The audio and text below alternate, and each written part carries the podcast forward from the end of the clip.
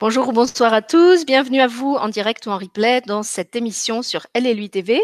Laisse pousser tes ailes, fais briller ton soleil. Une émission euh, qui est consacrée ce soir à la relation particulière qui associe les hypersensibles, empathes et ce qu'on appelle les pervers narcissiques. On aura l'occasion de redéfinir ces trois termes euh, au cours de l'émission. Et pour cette émission, je suis en compagnie de deux invités, euh, thérapeutes toutes les deux. La première, vous la connaissez déjà parce qu'elle est intervenue plusieurs fois déjà sur Elle et lui, c'est Sylvie Méranguier. Bonsoir Sylvie. Bonsoir euh, Sylvie, bonsoir tout le monde. Donc Sylvie est thérapeute, elle est aussi soutien aidant familial. Elle est apparue dans plusieurs émissions, euh, une sur le suicide, une qui s'appelait euh, La souffrance donne-t-elle tous les droits, une émission récente sur la maltraitance. Et euh, je dis souvent pour la présenter qu'elle s'est un petit peu spécialisée dans tout ce qu'il y a de plus difficile dans une existence humaine, puisqu'elle accompagne les burn-out, les deuils, les handicaps, les maladies, vraiment tout ce voilà tout ce qui est le plus douloureux et que euh, elle avait eu l'occasion de nous le raconter. Elle a elle-même connu euh, à travers son parcours de vie très jeune, puisque ça a commencé euh, à 5 ans, et que c'est ça aussi aujourd'hui qui lui donne cette force de pouvoir aider les personnes qui traversent des situations euh, aussi dramatique que celle qu'elle a pu vivre elle-même. Et puis, aux côtés de Sylvie, on a une nouvelle invitée que vous aviez à peine entreaperçue euh, dans une vidéo de présentation d'un soin de guérison de la maltraitance qu'on vous avait présenté ensemble. Elle n'a encore pas fait de direct sur cette chaîne. C'est Gaëlle Robert. Bonsoir Gaëlle. Bonsoir Sylvie, bonsoir Sylvie, bonsoir à toutes et tous. Bonsoir Gaëlle. Donc Gaëlle est thérapeute énergéticienne et elle, sa spécialité, c'est tout ce qui a trait, euh, on va dire, à, notre entrée dans la vie, euh, à nos premiers moments euh, dans, dans, l'arrivée de notre vie terrestre, c'est-à-dire toutes les blessures, toutes les empreintes qui vont se jouer au moment de la grossesse de la mère, au moment de l'accouchement, pendant la petite enfance, la relation au père et à la mère.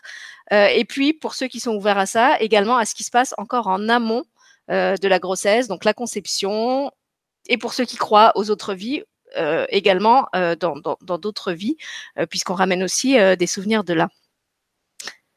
Voilà, donc ça c'est pour poser un petit peu le, cadre de ce soir. Et je voudrais aussi poser un peu comme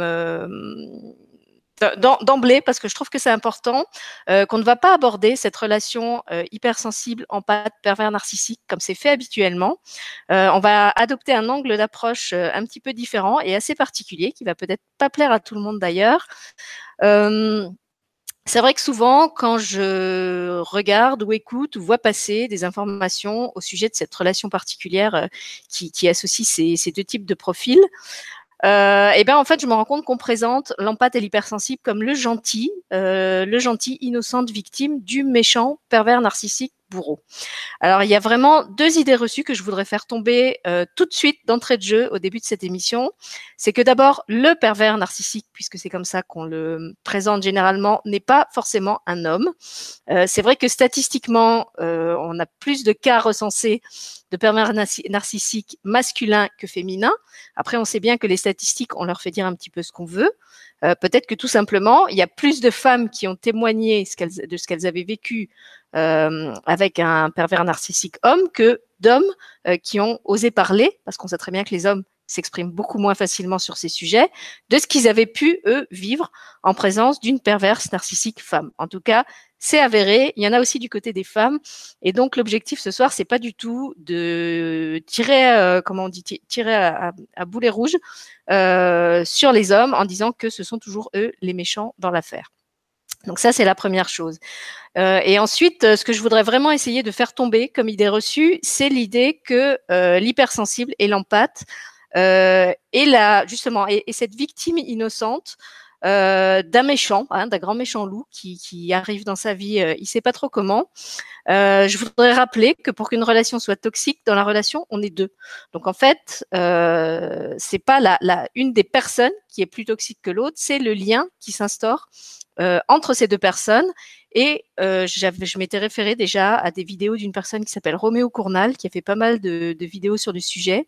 Il est thérapeute et coach, et euh, j'avais trouvé intéressante son approche parce que Roméo disait qu'une relation toxique peut être considérée comme toxique à partir du moment où un des deux, voire les deux, n'est pas lui-même, n'est pas authentique n'est pas heureux dans cette relation. Donc de ce point de vue-là, si vous passez à l'aune de cette analyse-là la plupart de vos relations, vous vous rendrez compte qu'il y en a déjà pas mal qui sont peut-être toxiques ou semi-toxiques ou grandement toxiques. Et donc, ce que je trouvais intéressant, c'est qu'il disait que cette, euh, cette euh, relation euh, était toxique du fait de la relation qui s'était instaurée entre ces deux personnes, parce que cette relation était distordue, dysfonctionnelle, parce que d'un rapport qui était parti comme quelque chose de sain et d'authentique, et eh ben, ça s'était orienté vers un, une sorte de prise de pouvoir de l'un sur l'autre. Donc, je suis bien d'accord que dans l'histoire, l'hypersensible et l'empathe, c'est celui qui va souffrir le plus. Et qu'en ce sens-là, on peut le considérer comme une victime parce qu'il a une sensibilité euh, beaucoup plus grande que celle du pervers narcissique qui lui est un blindé, un cuirassé émotionnellement, qui va qui va rien laisser passer. Euh, pour autant, euh, dans mon expérience et dans l'analyse que, j'ai faite de ce que moi j'ai vécu, euh, je crois que euh, l'empathe et l'hypersensible a aussi sa part de responsabilité à assumer et à reconnaître dans ce qui s'est joué dans sa relation avec le pervers narcissique, pourquoi c'est allé jusque-là, pourquoi il a attiré à lui ce type de personne. En général, ça n'arrive pas par hasard. Le, pervers narcissique, il, il va pas, il va pas hum, jeter son dévolu sur n'importe quel type de personne. Et il y a des raisons bien précises à ça. En fait, je pense que tous les deux ont une faille narcissique, sauf que des deux faces, des, deux, comment dire, dans les deux côtés, ça ne s'exprime pas de la même façon et ça va pas se jouer de la même façon dans la relation. Donc je sais que euh, ce parti pris euh, va peut-être faire hurler certains euh, empathes et hypersensibles euh, qui ont beaucoup souffert et, et j'entends ça. Si, si, vraiment c'est insupportable, vous avez le droit de, de quitter cette émission.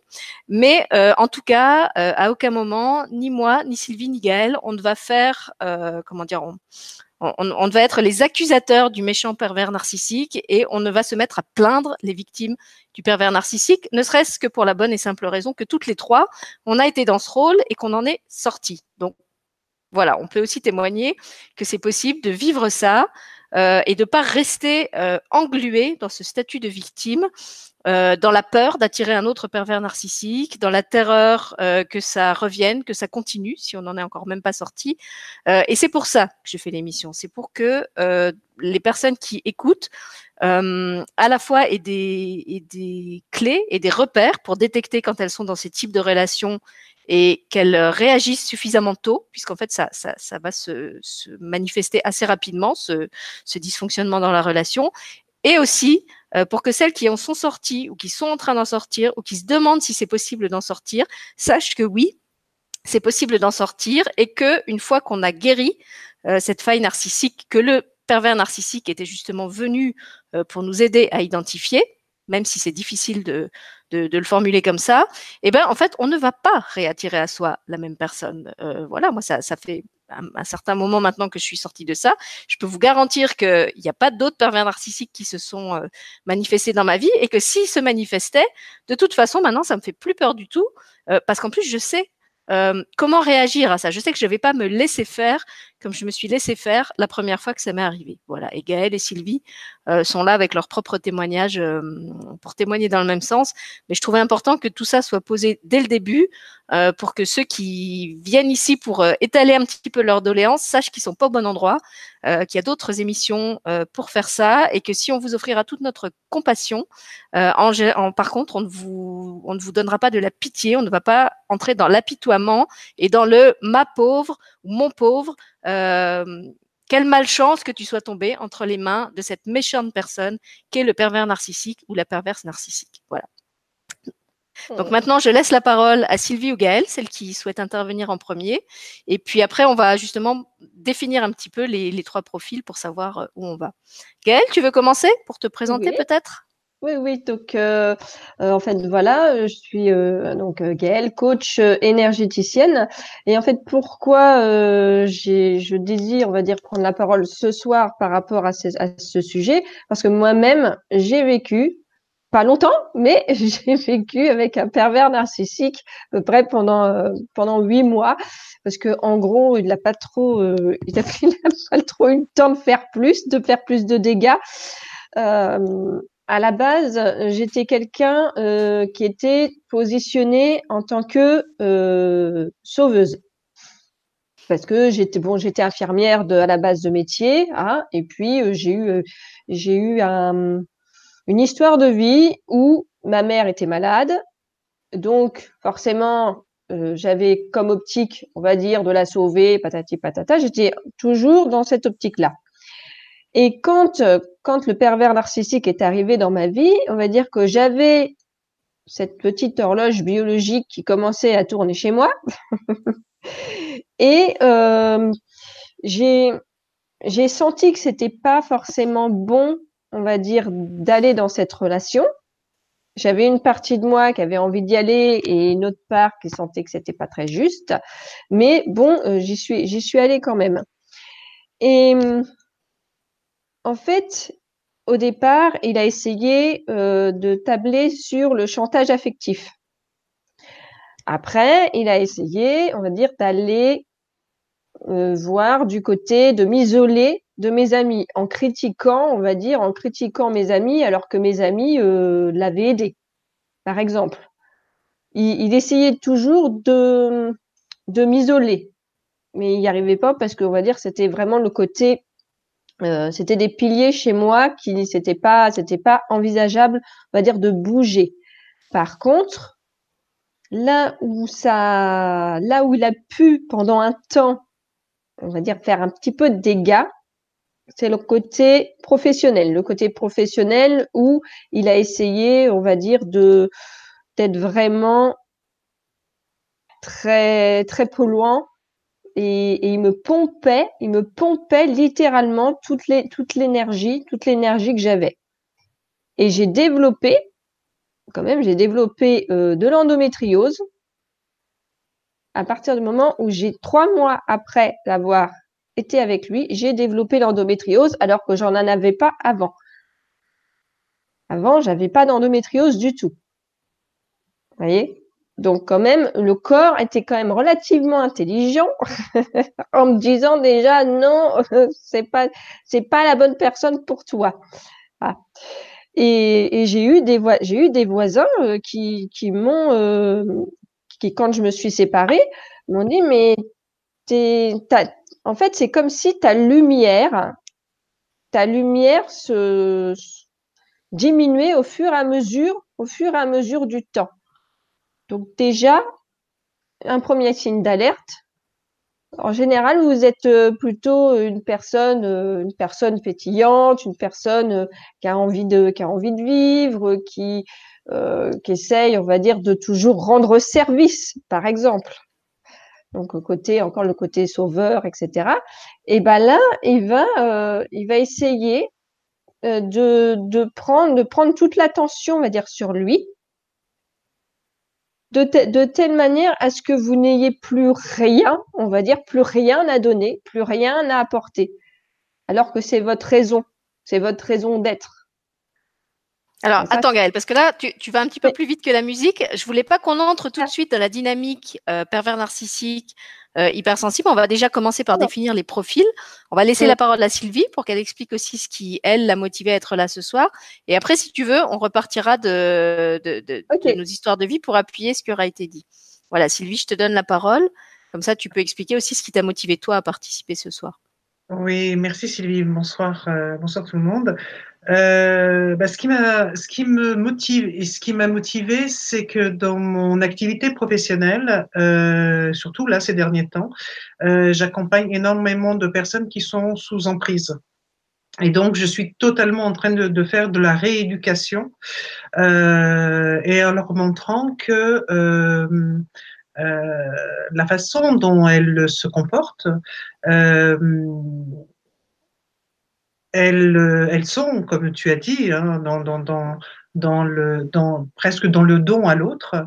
Et, euh, et elles ont, euh, elles ont, elles comprennent euh, pas à pas euh, qu'elles ont mis en place la stratégie qui amenait le pervers narcissique. Donc, euh, moi, mon intention aujourd'hui dans cette, dans cette émission, c'est effectivement donner des clés euh, à des personnes parce qu'il y a des personnes qui, euh, qui malheureusement vont jusqu'à euh, mettre fin à leur jour, hein, tellement que c'est difficile d'être avec un pervers narcissique. Hein, donc, et, et, et, là, c'est vraiment essayer de donner des clés et de leur dire vous n'êtes pas des petites personnes, vous ne vivez pas une petite souffrance, et, et vous avez aussi votre part de responsabilité dans ce, que vous vivez.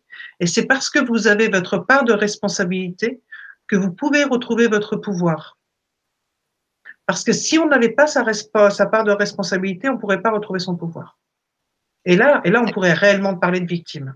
Mm. Donc, euh, et c'est vraiment euh, donner ces clés-là, vraiment redonner la responsabilité à la personne pour que pas à pas, elle retrouve totalement son pouvoir et comme tu parlais de lumière, et sa lumière qui va automatiquement monter en même temps que son pouvoir.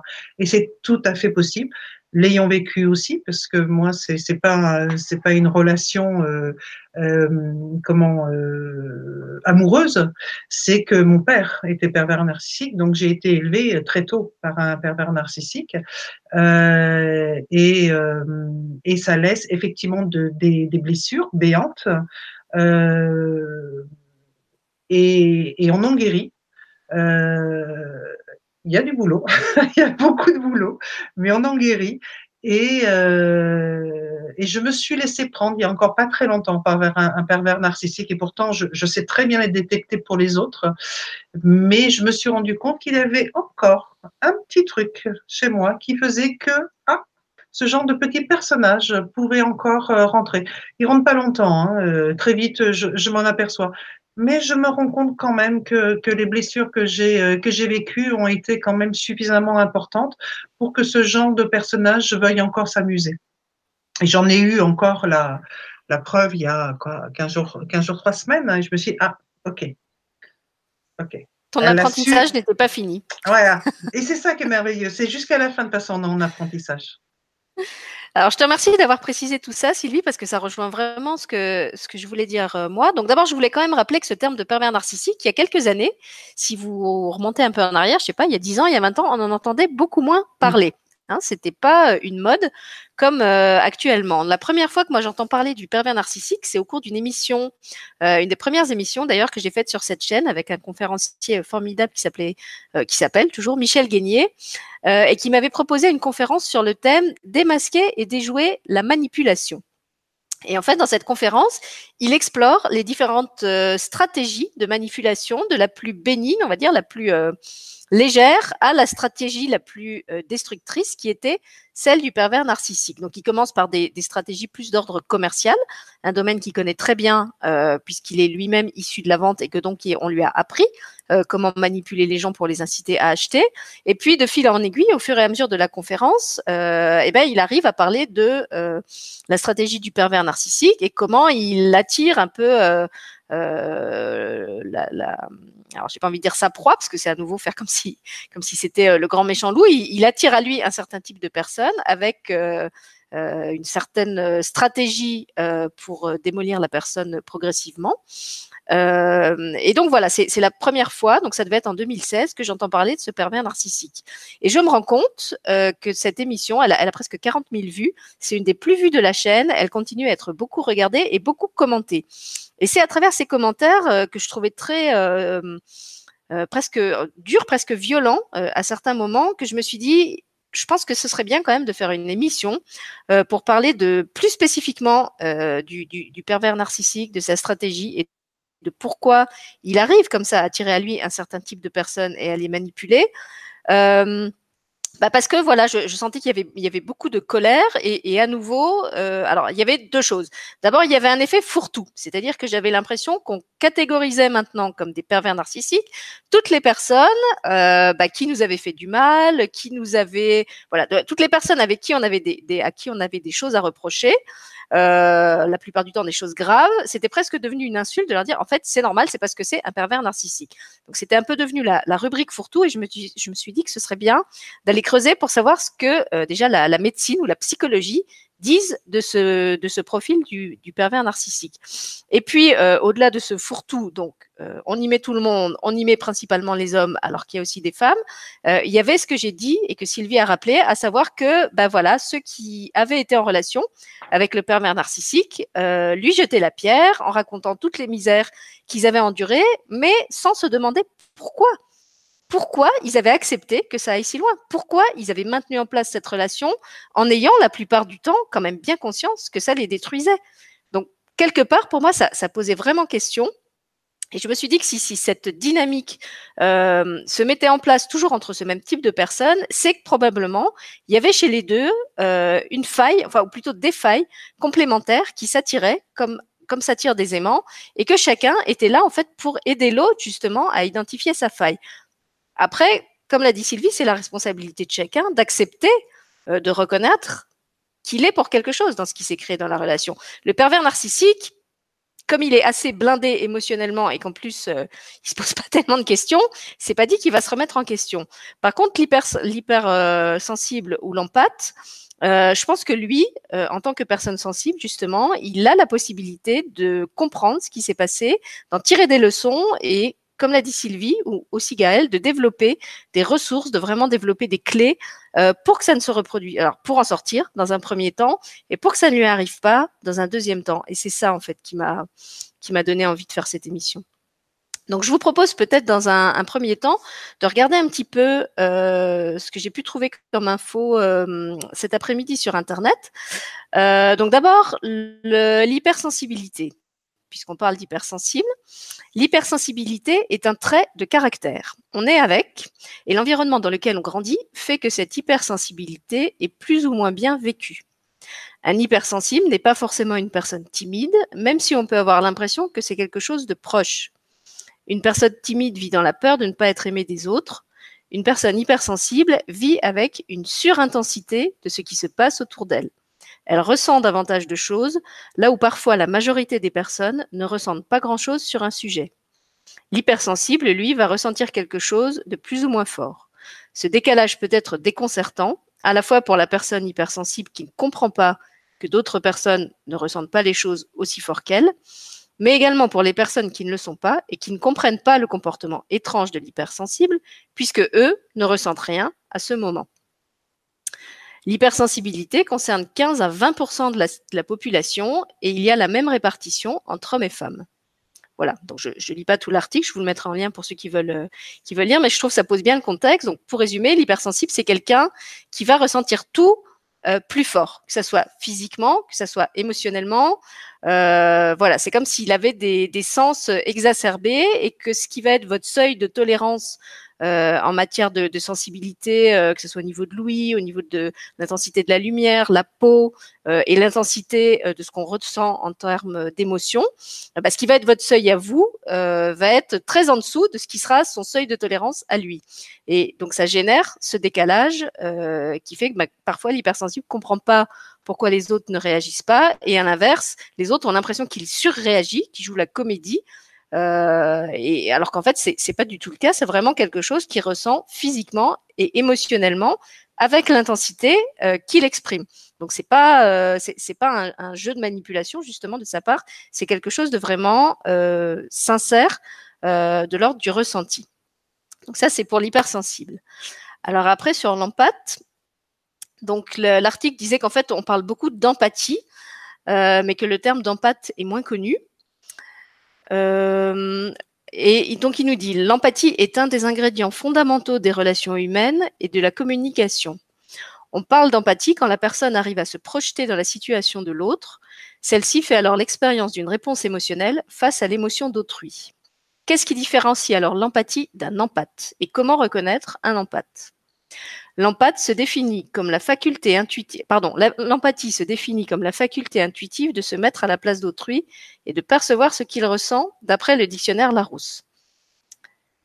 C'est un trait de personnalité qui se caractérise par la capacité de ressentir une émotion appropriée en réponse à celle exprimée par autrui, d'effectuer une distinction entre soi et autrui tout en régulant ses propres émotions. L'empathe est donc capable d'être conscient de la source de l'émotion et de décoder l'émotion d'autrui. L'empathe a cela au plus profond de lui. Euh, voilà, je continue. Donc un empathe est très sensible aux émotions des gens et à leur énergie. Cette sensibilité ressentie vaut autant pour les proches de l'empathe que pour de parfaits inconnus. Les empathes ressentent le monde qui les entoure et sentent ce que les autres éprouvent par leur sens très développé et l'intuition qu'ils utilisent. Ils comprennent comment se sentent les personnes et sont capables de comprendre ce qu'elles vivent. Qu'est-ce qui différencie alors un empathe d'une personne qui fait preuve d'empathie? L'empathe a un niveau supérieur d'empathie par rapport à la moyenne, mais il a aussi des facilités pour se connecter aux sentiments des autres. Les empathes n'éprouvent pas toujours un sentiment d'empathie à contrario des autres personnes, car ils n'ont pas besoin des sens physiques pour s'imprégner de l'émotion et des énergies, mais ils ressentent et intériorisent ces émotions. L'empathe aura donc tendance à absorber les émotions autour de lui où qu'il aille, aussi bien des sensations, des émotions désagréables qui peuvent l'envahir comme si c'était les siennes. Les maisons de soins, les maisons de retraite ou encore les hôpitaux peuvent aller jusqu'à provoquer des sentiments de dépression, des maux physiques ou encore de la fatigue chez ce type de personnes. Voilà, donc là je pense que ça permet de cerner un petit peu justement le, profil de l'empathe, le profil de l'hypersensible. Et maintenant, on arrive au pervers narcissique. Alors, euh, un pervers narcissique ou une personne atteinte d'un trouble de la personnalité narcissique est une personne qui a une image dévalorisante d'elle-même et qui se valorise en rabaissant les autres. Les hommes sont plus souvent touchés que les femmes par la perversion narcissique. Ça, comme j'ai dit, moi, je, je mets en doute ça. Cette personne se donne l'apparence d'un être supérieur aux autres et ressent un besoin exacerbé de se faire admirer. Elle manipule les proches de son entourage et ne ressent aucune culpabilité lorsqu'elle blesse les autres. Le pervers narcissique peut être un conjoint, un ami, un collègue ou même un membre de sa famille avec qui on entretient un lien étroit. Voilà. Bon, pour pas entrer trop dans les dans les détails, de toute façon, je pense que ça va venir. Donc euh, très souvent, euh, cette personne commence par plaire par son côté flatteur et charmeur. Cependant, très vite, un malaise s'installe au sein d'une relation avec ce type de personne. Ce que Gaëlle avait bien décrit, puisque sa, son intuition lui avait dit dès le départ que c'était pas le bon, hein, et qu'elle n'avait pas intérêt à entrer dans cette relation. Pourquoi? Parce que cette personne entretient une communication floue, change sans arrêt d'opinion, raconte des mensonges, éprouve une jalousie parfois maladive, est incapable d'avouer ses torts ou d'assumer la responsabilité de ses actes, en général elle va chercher à vous faire porter le chapeau, est incapable de reconnaître les besoins ou les sentiments d'autrui, est continuellement en quête de reconnaissance ou de succès, présente parfois plusieurs visages, par exemple peut passer d'une profonde tristesse à la colère lorsqu'elle est contrariée, et n'est pas consciente du mal qu'elle provoque, cependant l'influence qu'elle exerce sur autrui est calculée.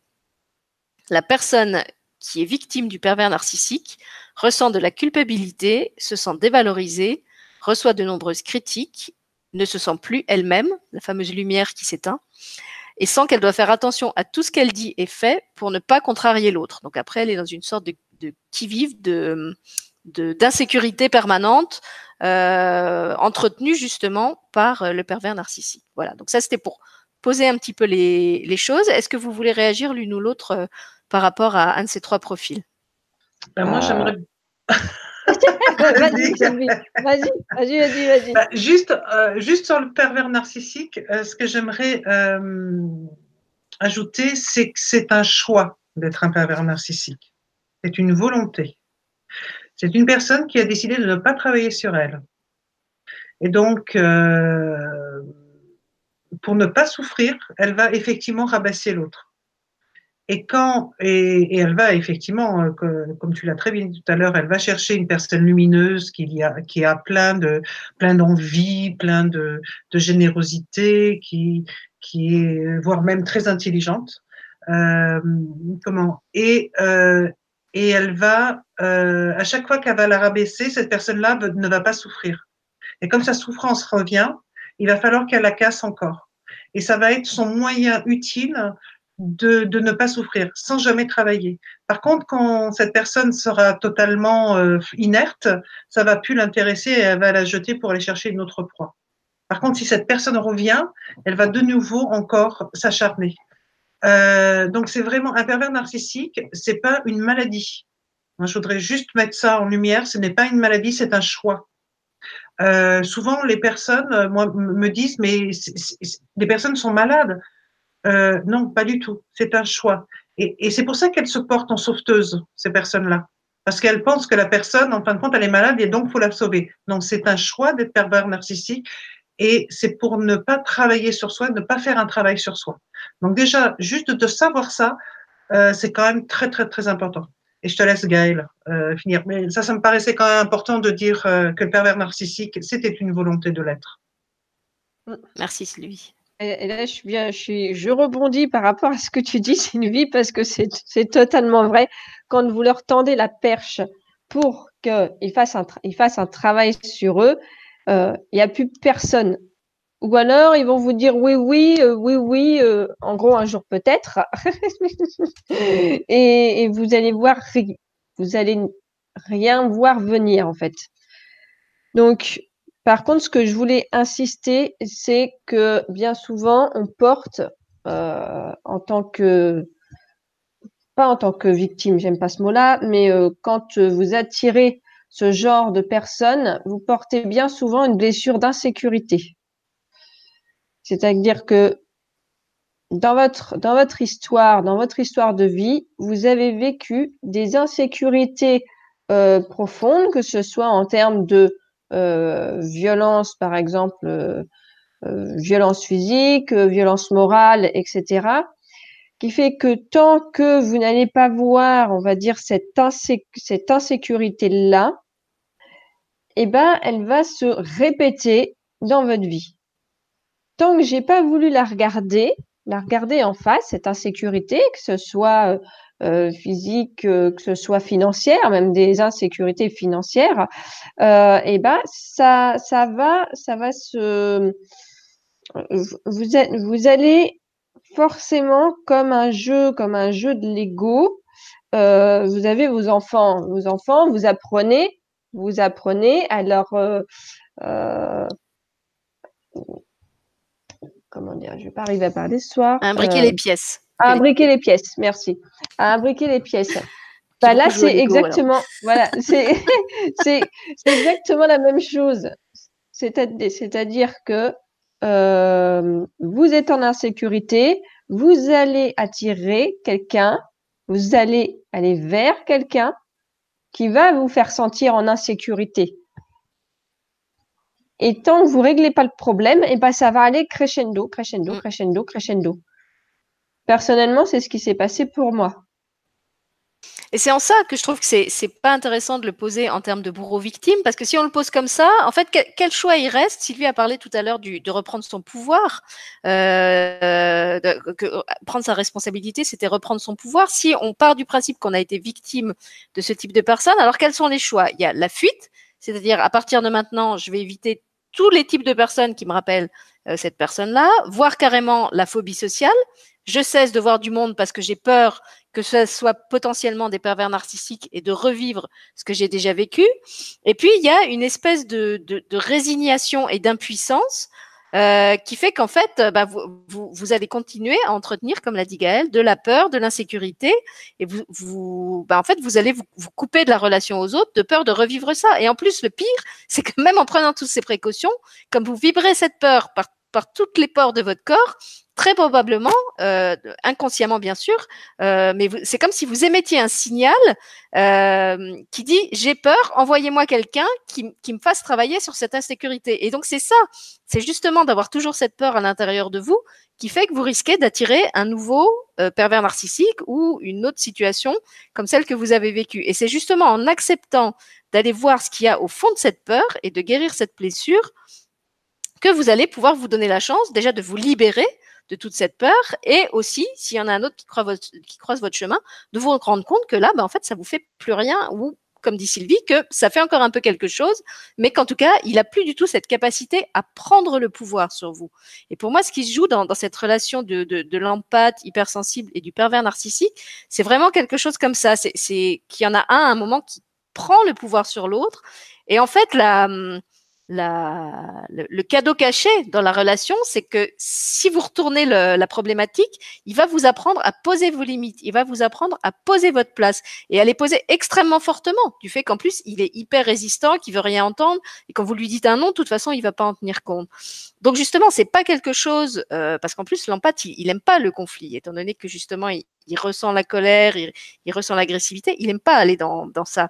Mais il va être obligé de mobiliser cette colère comme une, comme une force de protection de, pour assurer sa, sa propre sécurité et il va être obligé quelquefois euh, de poser des actes extrêmement, extrêmement concrets. Il, peut être, il peut être obligé de quitter la maison, il peut être obligé, euh, euh, je sais pas, de porter plainte contre ce, ce pervers narcissique pour l'empêcher de continuer à le harceler. Donc le, le pervers narcissique, comme a dit Gaël, il va vous pousser dans vos retranchements pour vous apprendre à dire toujours et encore plus stop. Et pour moi, c'est ça la grande euh, richesse de cette relation. Si vous voulez pas la vivre comme une victime, euh, essayez vraiment de, de, la voir comme ça. Je disais tout à l'heure en caméra off à, à et à Sylvie que de toute façon, le pervers narcissique ne va pas s'attaquer à un pays, à un pays pauvre. Le pervers narcissique, il va vous détecter à l'instinct parce que vous êtes ce que j'appellerais un pays prospère, c'est-à-dire une personne lumineuse, une personne joyeuse, une personne qui a des relations, qui a des amis, qui a des envies, qui est pleine de vie. Et en fait, c'est ça qui lui manque et qui cherche et qui voudrait bien vous prendre et vous pomper et vous vampiriser. Et c'est pour ça qu'il va venir à vous.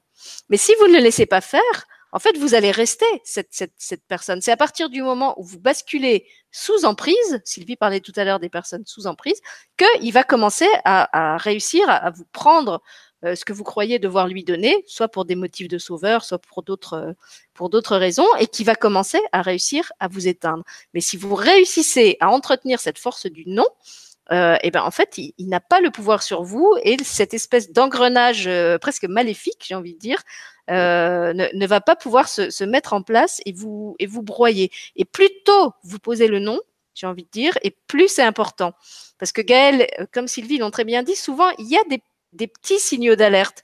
Et c'est vrai que souvent, au début, c'est cela qu'on ignore, hein, parce que la relation débute, parce qu'on a envie d'y croire, parce que euh, se dit qu'on le connaît peut-être pas si bien que ça, que c'est juste un jour où il est si mal luné. Et en fait, tous ces petits trucs qui devraient nous alerter au début et qu'on choisit d'écarter parce qu'en fait, on est dans le scénario, moi, je veux ma romance, je veux mon amour idéal, euh, je veux le couple parfait. On les met de côté, alors qu'en fait, c'était déjà des signaux d'alerte qui nous montraient que quelque chose n'allait pas. Hein, quand il commence euh, à, changer de, euh, à changer de, comportement euh, très brusquement, quand il commence à utiliser contre vous des choses que vous lui avez confiées pour vous faire du mal, avec le recul, quand, quand vous en sortez, vous dites mais franchement, comment ça se fait que j'ai pas vu quel, quel, ami, si vous comparez avec un ami, quel, quel ami à moi ferait ça.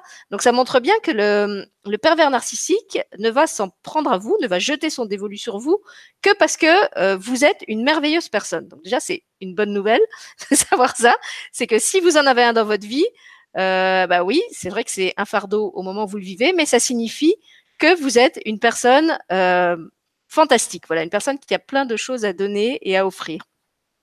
Et euh, l'autre chose que je voulais dire, c'est que le, comme tout pays prospère, vous avez des, des, frontières. Et le pervers narcissique, ça va être comme un jeu de stratégie où il va essayer euh, d'envahir votre pays en faisant tomber la, les fortifications qui sont les moins bien protégées.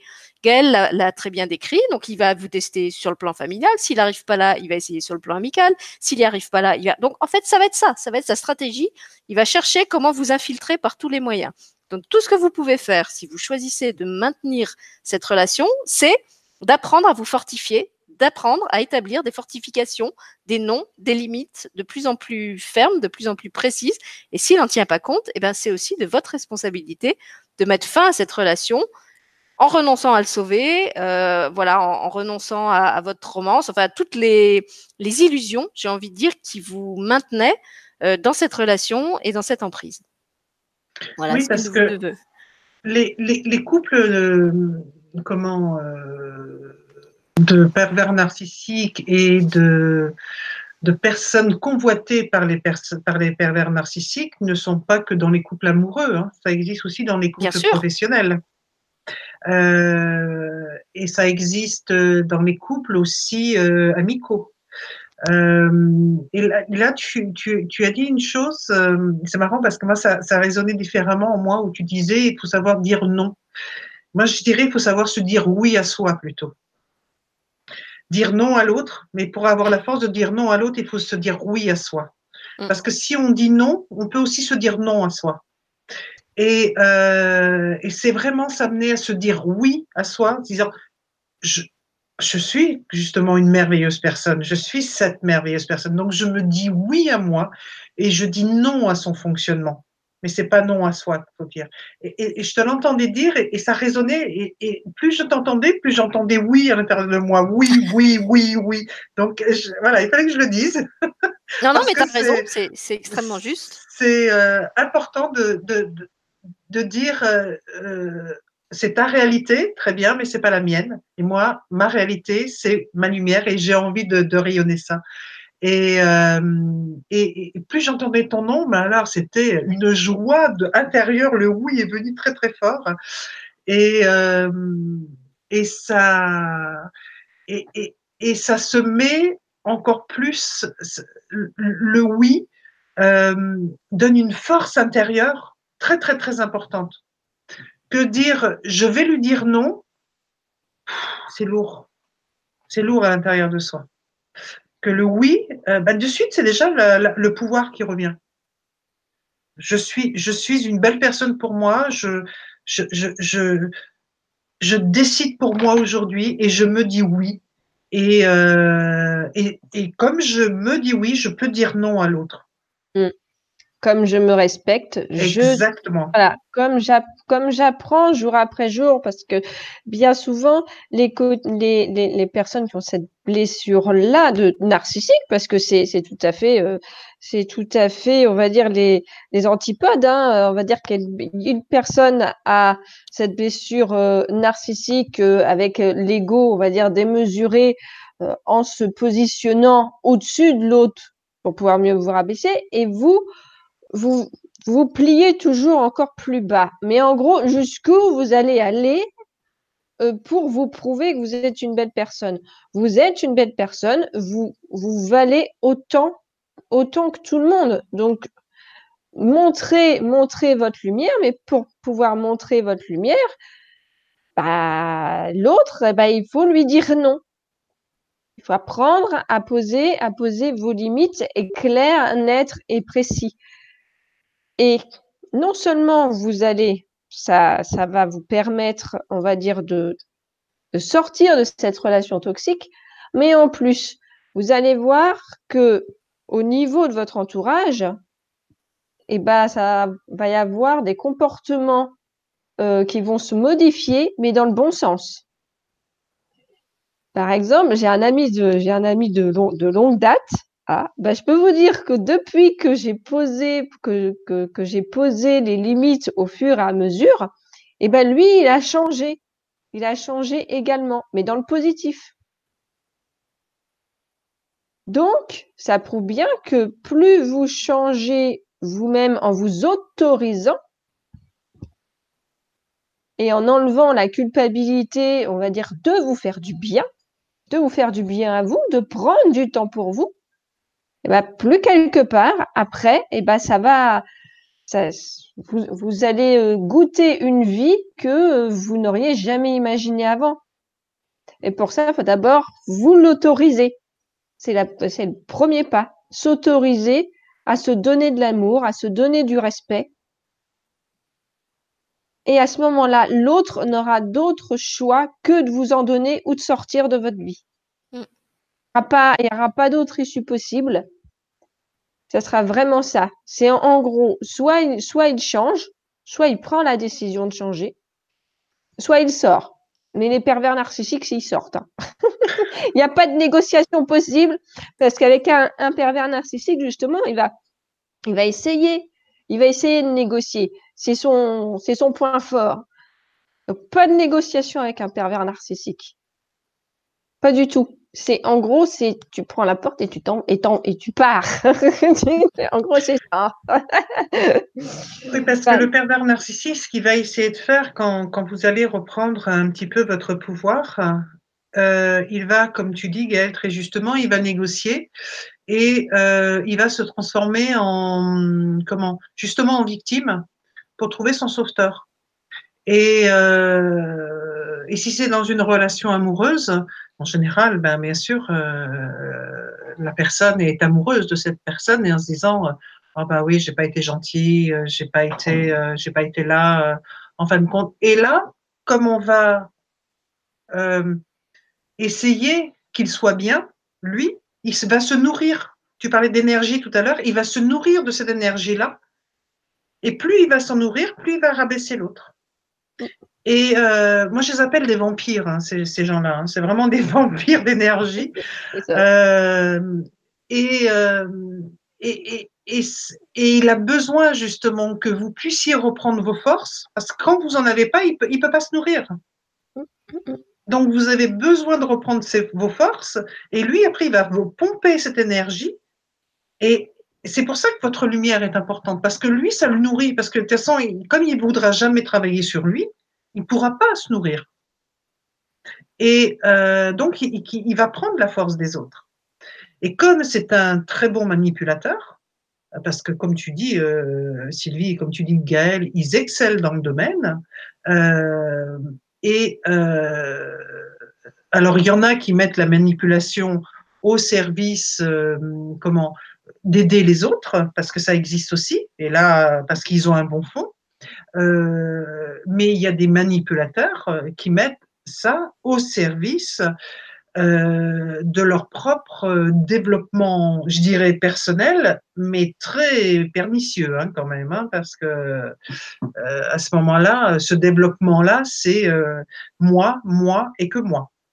Et euh, les autres, ils sont que des moyens utiles à leur développement.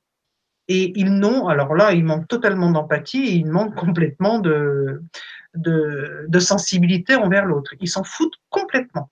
C'est eux qui les intéressent et c'est tout. Mais s'ils sont de très bons manipulateurs, ils peuvent passer pour des personnes extraordinaires. Moi, mon père, en, comment, en public, passait pour une personne merveilleuse. Il était euh, extraordinaire. Tout le monde disait, mais oh, qu'est-ce que qu'est-ce qu'il est bien, qu'est-ce qui qu'est-ce qui sait bien parler, qu'est-ce qui sait euh, oui, c'était une personne merveilleuse. Et euh, par contre, euh, à l'intérieur, c'est ce que j'appelle les, personnes double face. À l'intérieur, c'était plus du tout le même visage. Après, c'est pas forcément à l'intérieur. J'ai envie de dire que le, pervers narcissique, c'est pas non plus un monstre. Encore une fois, ce qui est pervers, c'est la relation qui s'établit entre lui et vous.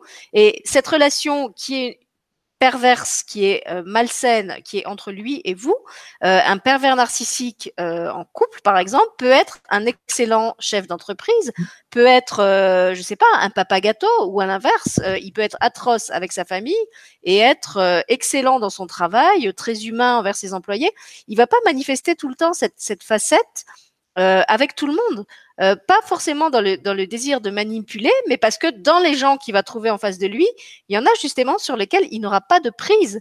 Donc on revient à nouveau à cette histoire de, responsabilité et de, conscience. Euh, il, réussit à avoir cette relation malsaine avec vous parce que quelque chose en vous, une, faiblesse, un, manque d'estime de soi, un manque de confiance en soi, il arrive sur un terrain qui est fragile. En fait, il vous détecte comme le pays prospère, comme j'ai dit, mais il détecte aussi que c'est le pays prospère auquel il peut s'attaquer parce que ce pays a des fragilités et que là, hop, il va, euh, il va s'infiltrer, il, va vraiment exploiter toutes vos faiblesses euh, euh, jusqu'à vous, comme, un envahisseur en fait qui, se répand dans un pays. Il entre par un côté et après il, arrive à avoir accès à tout. Mais en fait, s'il trouve en face de lui des pays prospères bien gardés, euh, et ben en fait il va passer son chemin parce qu'il va se rendre compte que son comme de toute façon ce qui ce qui ce qui l'intéresse et ce qui l'excite euh, c'est le jeu de pouvoir à partir du moment où il peut pas mettre ça en place ça va pas prendre. C'est comme c'est comme ce que Gaël disait avec les Lego. Il aura sa pièce de Lego qui va pas s'emboîter avec la pièce de l'autre. Et du coup ben il, il, va aller chercher plus loin parce qu'en fait il, il trouvera pas ce qu'il veut et c'est en ça que c'est important justement de, de, de, reprendre sa responsabilité et de re-raboter euh, la pièce de l'ego que vous êtes pour qu'elle ne puisse plus s'emboîter euh, à, son, à sa stratégie à lui. Euh, donc justement, en apprenant à reprendre confiance en vous, à développer votre estime de soi, parce que de toute façon, il n'y a pas, s'il si, a réussi à vous atteindre comme il l'a fait, et si vous n'avez pas réagi, euh, c'est qu'il y avait quelque chose, une, fragilité dans votre histoire de vie euh, qui peut remonter à très loin, hein, comme, on l'a dit. Ça peut être quelque chose euh, qu'a vécu votre maman pendant la grossesse, donc quelque chose qui n'est pas du tout conscient, mais en tout cas qui, qui fait que à un moment où votre instinct de survie, votre instinct de, de protection et d'amour de vous devrait vous inciter à dire oui à vous-même et non à cet autre, vous ne le faites pas. Voilà. Donc il faut aller, il creuser ça. Qu'est-ce qui fait qu'à un moment je l'ai préféré à moi, que j'ai pensé qu'il était meilleur que moi, que j'ai pensé qu'il méritait que je me sacrifie pour lui? Euh, je me souviens avoir parlé aussi avec Gaël euh, de sujet et je lui disais que je pense qu'une des, hum, des richesses des hypersensibles et empathes, qui est dans ce type de relation euh, qui, devient leur faiblesse, c'est qu'en fait l'hypersensible et l'empathe vont toujours voir en premier le bon compte le bon côté de l'autre et ils vont carrément percevoir ce qu'est l'autre au-delà du masque égotique. Donc au-delà, même s'ils voient en fait toute la distorsion, tout le comportement, euh, euh, comment dire, euh, oui, inapproprié qu'à cette personne, il va continuer à croire que cette personne est une bonne personne, qu'elle va changer, euh, qu'elle a un potentiel euh, lumineux et qu'un jour elle va l'activer. Et en fait, c'est là qu'il se trompe. C'est qu'il a une espèce de, de naïveté et d'innocence euh, qui, qui, continue à croire que cette personne qui lui montre par ses actes euh, qu'elle est irrespectueuse et malveillante euh, envers lui ou elle, à travers ce qu'elle lui dit, à travers ce qu'elle lui fait, à travers euh, ce qu'elle lui prend, que ce soit ses amis, ses, ses sa famille, son argent. en fait, il voit tout ça et il se dit mais à un moment, il va bien comprendre que c'est pas correct. À un moment, il va bien faire marche arrière et changer. Et c'est là, en fait, je pense que l'hypersensible et l'empathe se trompent. C'est qu'il est trop bon, euh, il, a, il, a, il a trop confiance, parce qu'il pense que tout le monde a cette générosité euh, euh, naturelle qu'il a lui-même. Euh, et il se rend pas compte qu'en fait, lui est en train de donner beaucoup de tolérance, de respect et d'empathie à quelqu'un qui n'en manifeste pas en retour. Et que justement, par amour de lui-même, euh, par, euh, par, par, empathie et par protection envers lui-même, eh ben, il faut qu'il mette un stop euh, pour pas continuer à se faire piller de tout ce qu'il est, que ça soit, encore une fois, ses, ses, biens matériels, ses amis, ses contacts professionnels, parce qu'effectivement, l'autre, sinon, il va continuer à se comporter comme un vampire. Ce qu'a bien, a bien décrit Sylvie. Mais par contre, euh, qu'est-ce que ça peut, on va dire, en termes de, en termes de bénéfices? Parce que quelque part, aussi relater, qu'est-ce que, quand on est sorti de cette relation, qu'est-ce qu'on retire, on va dire, comme, euh, comme côté euh, positif Personnellement, moi, ça m'a apporté de progresser sur mon estime, sur mon estime de moi, sur ma confiance en moi, sur le côté euh, poser, des, poser des limites. Maintenant, euh, je peux vous garantir, les limites, je sais les poser. Alors qu'avant, euh, c'était, c'était, on va dire, vraiment ouvert, on va dire ouvert à tout le monde, que ce soit en termes de, même en termes de temps. Hein, parce que, bah, clairement, moi, je, moi, c'était mon temps. Hein, je donnais mon temps à tout le monde. parce que une personne qui écoutait beaucoup, qui écoutait beaucoup les autres. maintenant, maintenant, je cadre je cadre et je m'emporte euh, je m'emporte nettement mieux. Qu'est-ce que ça m'a apporté d'autre? Ça m'a apporté euh, plus euh, plus de confiance, plus de confiance dans mes dans mes ressentis. je n'absorbe plus les émotions les émotions toxiques toxiques des autres. Je ne suis plus une éponge. Qu'avant j'étais une véritable éponge, éponge émotionnelle. Et ça m'a permis aussi de me euh, relier à mon corps, puisque mon corps m'avait alerté quelque part. Il m'a alerté que euh, cette relation était toxique. Sur le moment, je n'ai pas compris tout de suite, mais j'ai quand même, euh, au bout de 17 mois, j'ai quand même fait les rapprochements, parce que quand même, même si j'avais eu des problèmes gynécologiques c'était pas du tout de cet ordre-là. Et je sentais bien qu'il y a quelque chose qui allait pas. Et, et ce corps qui, euh, des fois, peut vous faire, euh, peut vous faire souffrir en tant qu'hypersensible et empathique, forcément, vous absorbez vous absorbez l'énergie de l'autre. Donc, si l'énergie de l'autre, elle est très, euh, très, très basse, très basse, très toxique, euh, très, euh, très néfaste pour vous, bah, quelque part, vous, vous allez, pareil, baisser en énergie, vous allez ressentir beaucoup de colère, beaucoup de colère alors que vous n'êtes pas colérique à la base. Vous allez ressentir beaucoup de beaucoup de tristesse alors que il n'y a aucun aucune raison pour que vous soyez triste. Donc ça, c'est des questions, c'est des petites questions à, à vous poser dans votre quotidien pour, pour euh, vous dire, bah oui, là, je suis en face d'une personne qui, euh, bah, qui ne me nourrit pas, en fait, qui ne me fait que de, que de me rabaisser dans tous les sens du terme. Donc là, que ce soit amical, que ce soit euh, professionnel, euh, amoureuse, euh, sentimentale ou autre, il bah, faut tout faire enfin, pour, vous séparer soit de la personne, parce qu'en pervers narcissique, là, ça va être compliqué de le faire bouger. Hein. Donc là, il y a que, je dirais, il y a que la séparation qui va faire que vous allez vous ressentir, vous sentir euh, vous-même. Parce que vous n'êtes plus vous-même. Et en fait, c'est ça, je crois que la, relation de pervers narcissique euh, nous, apprend. Tu parlais des bénéfices. Je crois que c'est une relation qui, qui, nous rend l'amour de soi, qui nous rend l'amour de la vie, qui, qui nous fait prendre conscience à quel point, justement, on est une belle personne, on est digne d'amour, euh, et on, on, ne mérite pas d'être traité comme cette, comme cette personne euh, nous traite. On ne mérite pas d'être rabaissé, euh, humilié, euh, ignoré. Enfin voilà, on, on se rend compte qu'on ne mérite pas tout ça et qu'on a le droit de s'accorder, parce que ça vient vraiment de soi, de s'accorder plus d'amour, plus d'attention, plus de temps, plus de liberté. Euh, j'ai une de mes proches qui a, qui a vécu, euh, je crois que c'est 15 ans. Euh, alors là, c'était un, c'était un, une perverse narcissique, donc une femme. c'était sa patronne, donc c'était d'ordre professionnel. Et elle me dit, écoute, depuis que je me suis décidée enfin à quitter ce boulot, où je sais pas pourquoi je suis restée si longtemps, euh, et ben j'ai l'impression que je revis, je réapprends euh, l'amour de la vie, je redécouvre ce que c'est de vivre euh, autrement que dans la peur et de pas avoir mal au ventre tous les dimanches soirs, parce que je sais que le lendemain je, je dois retourner travailler avec cette personne qui va à nouveau me, me rabaisser et m'humilier. Je redécouvre ce que c'est euh, la liberté et le plaisir de n'avoir rien à faire, de prendre un livre. Euh, de pas travailler 22 heures par jour. Enfin, voilà.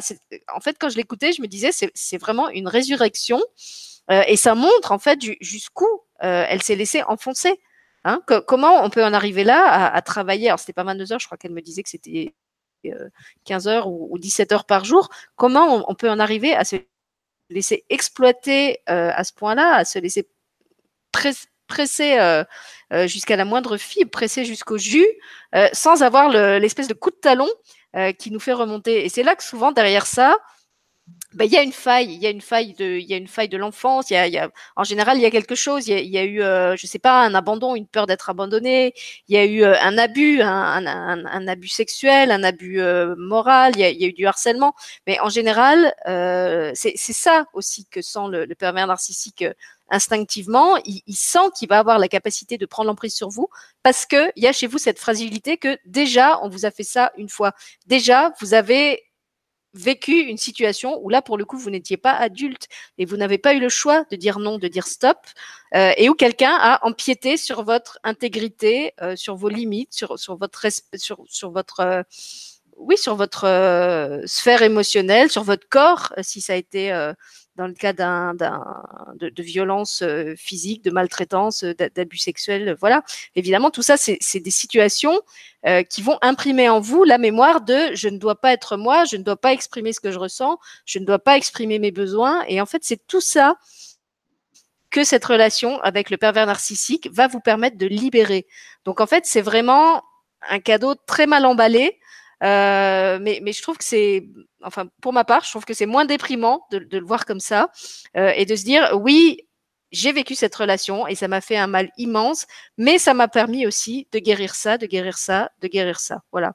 Moi, si, si je fais comme toi, Gaël, le, le bilan des bénéfices que j'en ai retirés, ça m'a vraiment appris l'amour de moi et le fait que je suis la plus importante que c'est moi qui passe en premier, c'est mon bien-être qui passe en premier, euh, et j'ai pas à, m'aplatir ou à, me mettre au service euh, de quiconque. Si je le fais, je le fais librement, mais en tout cas jamais à mon propre détriment. Voilà, je crois que c'est ça qui est important. C'est pas que vous renoncez à être empathique euh, et à ouvrir votre cœur aux autres, c'est que vous avez envie de relations enfin je vais le dire en mon nom, euh, aujourd'hui j'ai envie d'avoir des relations justes, équitables, où je reçois autant que je donne. Parce qu'une relation saine, c'est ça. C'est pas une relation où on se fait euh, piller et, vampiriser euh, non-stop et où on donne tout et où on ne reçoit rien ou, ou, que de l'humiliation et de la maltraitance. Ça, c'est pas normal. Donc même si dans votre enfance, vous avez vécu quelque chose qui a engrammé en vous l'idée que c'est normal, vous pouvez vous libérer de cette, euh, bah, de cette mémoire en fait qui, qui, a fait que vous avez reproduit ça à travers votre relation avec le pervers narcissique. Et bien évidemment, vous pouvez guérir ça et ça évitera que vous, que vous reviviez ce type de situation avec euh, ce type de personne. Voilà. Sylvie, toi, tu, tu dirais que c'était quoi tes, tes bénéfices? Alors, quand, je t'entendais parler, j'étais en train de, de, de, de voir la, la, naissance de mon burn-out à, à 25 ans parce que euh, je, je, pensais avoir réglé justement mes, blessures euh, liées euh, à, à, mon enfance et et effectivement, tant que tu n'as pas réglé quelque chose, tu as un magnifique miroir qui se présente devant toi. Et à 25 ans, ben, j'ai rencontré euh, mon deuxième pervers narcissique qui était euh, ma chef de service. Et euh, où, euh, quand je, je, à l'époque, je travaillais sur Paris. Et quand je sortais du, du métro, j'étais prise d'une angoisse qui me, qui, qui me ne quittait pas de la journée. Donc ça fait le lien avec ton, mm. ton ami. Et euh, du, du, moment où je sortais, où je commençais à voir la lumière euh, du, du, métro, j'étais prise d'une angoisse et elle me quittait que quand je rentrais dans le métro. Mmh. Et euh, j'en ai fait ben, une lombalgie chronique, hein, je ne pouvais plus marcher, j'en ai fait un ulcère du duodénum, donc, donc on peut se faire vraiment très très très très mal. Hein. Et pourtant j'étais persuadée d'avoir réglé comment tous mes tous mes vieux démons. Euh, et je les avais réglés, mais en superficialité. Et, euh, elle, tel un, alors je l'ai su qu'après, hein, que c'était un magnifique miroir. Hein, sur mon c'était pas du tout un magnifique miroir. Euh, et j'ai eu la chance euh, qu'on euh, me tende la main et j'ai eu l'intelligence de saisir la main et de changer de métier. Et, euh, et ben, ce que ça m'a appris, c'est que j'ai commencé à travailler sur moi à ce moment-là, sérieusement euh, aller au plus profond de moi et aller voir réellement toutes les blessures. Et je me suis rendu compte que c'était le Grand Canyon. Il y en avait énormément. Et, euh, et j'ai, est-ce que ça m'a donc permis, euh, c'est, alors, moi, je, je, je suis pas allée, si, ce que ça m'a quand même permis, c'est que je me suis dit, plus personne me fera de mal. Ça, c'est certain, par contre. Euh, et j'autoriserai plus personne à me faire de mal. Euh, par contre, euh, quand, je, vous entends l'une et l'autre, alors j'ai posé mes limites, mais dans certains cas, je me, je me rends compte encore que je ne les ai pas posés complètement. Parce que je suis encore beaucoup dans le don. Euh, et je me rends compte que sur certaines euh, situations, euh, je vais même aller au-devant de la, de, des demandes des personnes. Et euh, et c'est, très, très intéressant de l'entendre comme ça, parce que je, je, je comprends euh, certaines situations qui ont pu se passer encore même récemment, euh, parce que ça veut dire qu'il y avait encore une petite brèche qui était là. Euh, par contre, ce que ces relations avec le pervers narcissique, moi, m'a apporté, c'est comme j'ai été tellement creusée à l'intérieur de moi pour comprendre comment je fonctionnais, c'est que justement j'ai été remettre la lumière en route. Euh, et par contre, je la, je l'alimente tous les jours. Euh, je la fais briller tous les jours. Euh, mais comme je suis beaucoup dans le don, euh, je la disperse tous les jours aussi. Donc ça, c'est quand même intéressant de vous entendre toutes les deux. et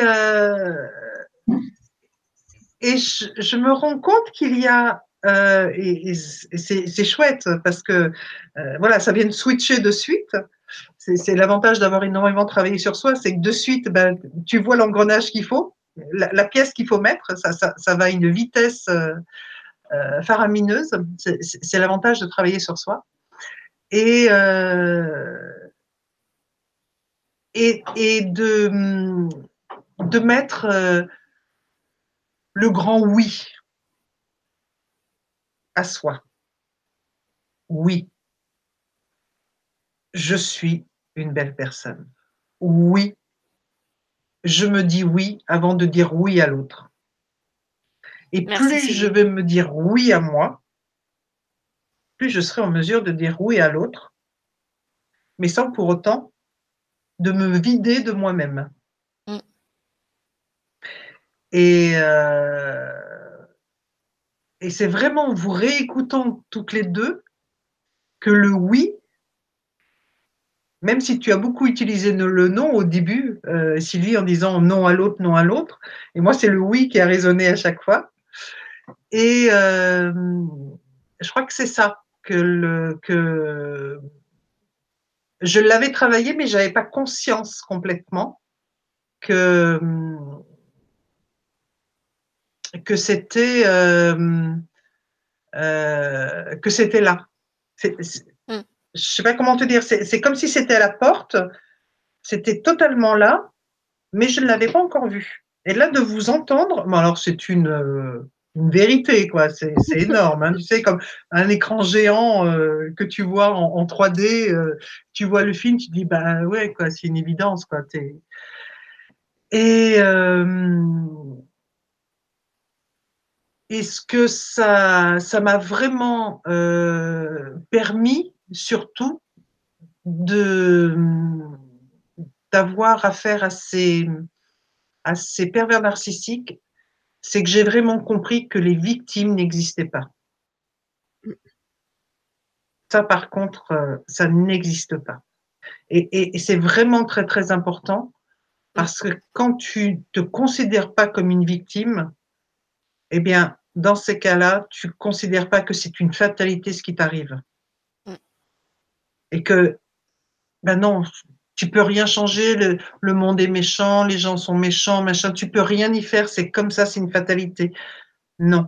Et ça, par contre, c'est ce que les, les, les, pervers euh, narcissiques m'ont appris, et surtout mon père, et ça, ça depuis très très longtemps, les victimes n'existent pas ne pas confondre avec le fait que tu es victime de quelque chose. C'est deux mm. choses différentes.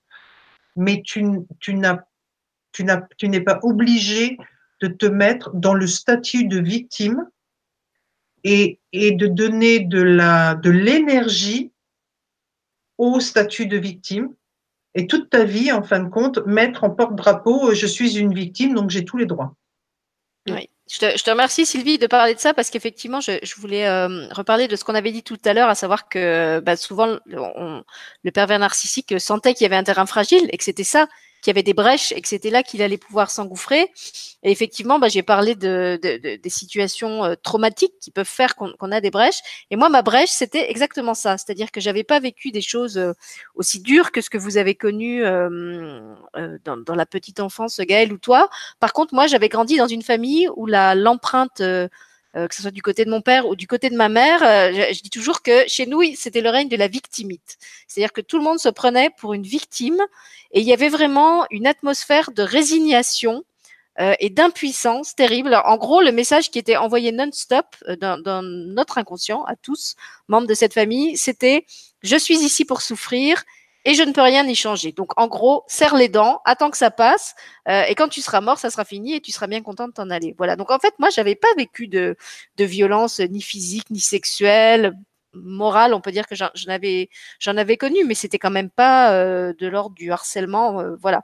Donc, d'un point de vue extérieur, on pourrait considérer que j'avais une enfance plutôt heureuse, en tout cas comparée aux deux vôtres. Euh, mais c'est pour montrer aussi que justement, ça, ça peut être aussi un terrain qui va générer des fragilités parce que justement, bah, comme vous vous prenez comme pour une victime, qu'est-ce qui se passe? Vous allez attirer des bourreaux. Hein, voilà. Et c'est à partir du moment où, comme l'a dit Sylvie, vous choisissez et vous reconnaissez que vous n'avez pas besoin d'être une victime, que vous n'avez pas besoin d'être un paillasson et de quelqu'un, euh, d'être quelqu'un sur qui tout le monde a le droit de, de marcher euh, et, de, et, de, vous piétiner et de ne pas respecter niveau oui, niveau non. À partir du moment où vous décidez que ça c'est fini, euh, comme l'a dit Gaël, en fait, le pervers narcissique, il va sortir lui-même de votre vie. Soit vous allez le mettre à la porte, soit il va sortir tout seul parce qu'il n'arrive plus vous, vous manipuler et du coup il n'a pas de plaisir, vu que c'est en fait c'est ça qui l'intéresse, c'est d'arriver à jouer avec vous comme un chat avec une souris.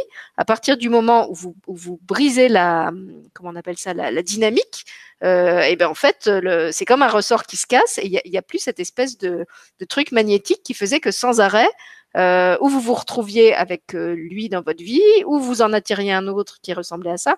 Voilà, il faut vraiment réussir à casser le ressort et à comprendre ce qui en vous a pu amorcer euh, ce ressort et permettre euh, qu'arrive dans votre sphère de vie ce type de personne qui vous traite de cette façon-là. Et à partir du moment où c'est conscientisé, eh ben vous savez que c'est fini. Et un autre grand bénéfice, euh, je crois qu'elle en a parlé un petit peu tout à l'heure quand elle parlait des siens, c'est que moi, je n'ai plus peur. Voilà, je, je n'ai plus peur de déplaire, je n'ai plus peur de ce que l'autre pourrait me faire, parce que je sais que j'ai en moi les ressources euh, ou pour poser des limites, ou si l'autre ne les respecte pas, pour faire en sorte que cette relation s'arrête. Euh, pour, pour, je sais qu'en fait, je vais, je vais, comment dire, je, vais veiller euh, à ma propre protection et que je suis capable de faire ça. Je suis capable de demander de l'aide euh, pour, faire ça, pour faire ça. Évidemment, on vous dit pas que vous allez vous en sortir seul. Peut-être que vous allez devoir vous faire accompagner par un thérapeute. Vous allez avoir besoin euh, de, de, retrouver du soutien, des amis, un cercle relationnel s'il a tout démoli autour de vous. et ça aussi, c'est important. Et puis la dernière chose sur laquelle je voulais insister, c'est aussi de vous déculpabiliser. C'est vrai que là, on a beaucoup parlé de responsabilité. Euh, mais je voudrais pas que ça soit euh, au sens où vous devez vous sentir euh, coupable de ce qui vous est arrivé. Comme on l'a dit, si s'en est pris à vous, c'est parce que vous êtes une belle personne. Donc déjà ça, c'est positif. Et il s'en est aussi pris à vous parce que vous aviez un terrain fragile. Mais ce terrain fragile, il était probablement de votre inconscient. C'est pas évidemment vous qui avez euh, euh, demandé à ce qu'arrive dans votre vie une personne qui vous démolisse. Donc je tiens vraiment à, à, à, redire ça clairement aussi. Oui, vous avez votre part de responsabilité et c'est ça qui va vous permettre d'en sortir. Par contre, vous n'êtes pas coupable. Vous, n'êtes pas coupable d'avoir attiré cette relation. Vous n'êtes pas coupable d'être resté euh, dedans le temps que ça vous a mis pour prendre conscience que c'était pas une relation euh, respectueuse de vous et que vous aviez le droit d'en sortir. C'est vrai qu'il y en a, euh, comme Gaëlle ou moi, qui ont eu la chance d'en sortir très vite. Il y a des gens qui endurent ça pendant, ben, je vous parlais de ma proche, elle, ça a duré 15 ans. Euh, dans le reportage qui est, qui est, passé récemment sur Arte, il y avait une dame, elle était restée 20 ans ou 30 ans avec cette personne euh, qui, qui, lui faisait subir tout ça.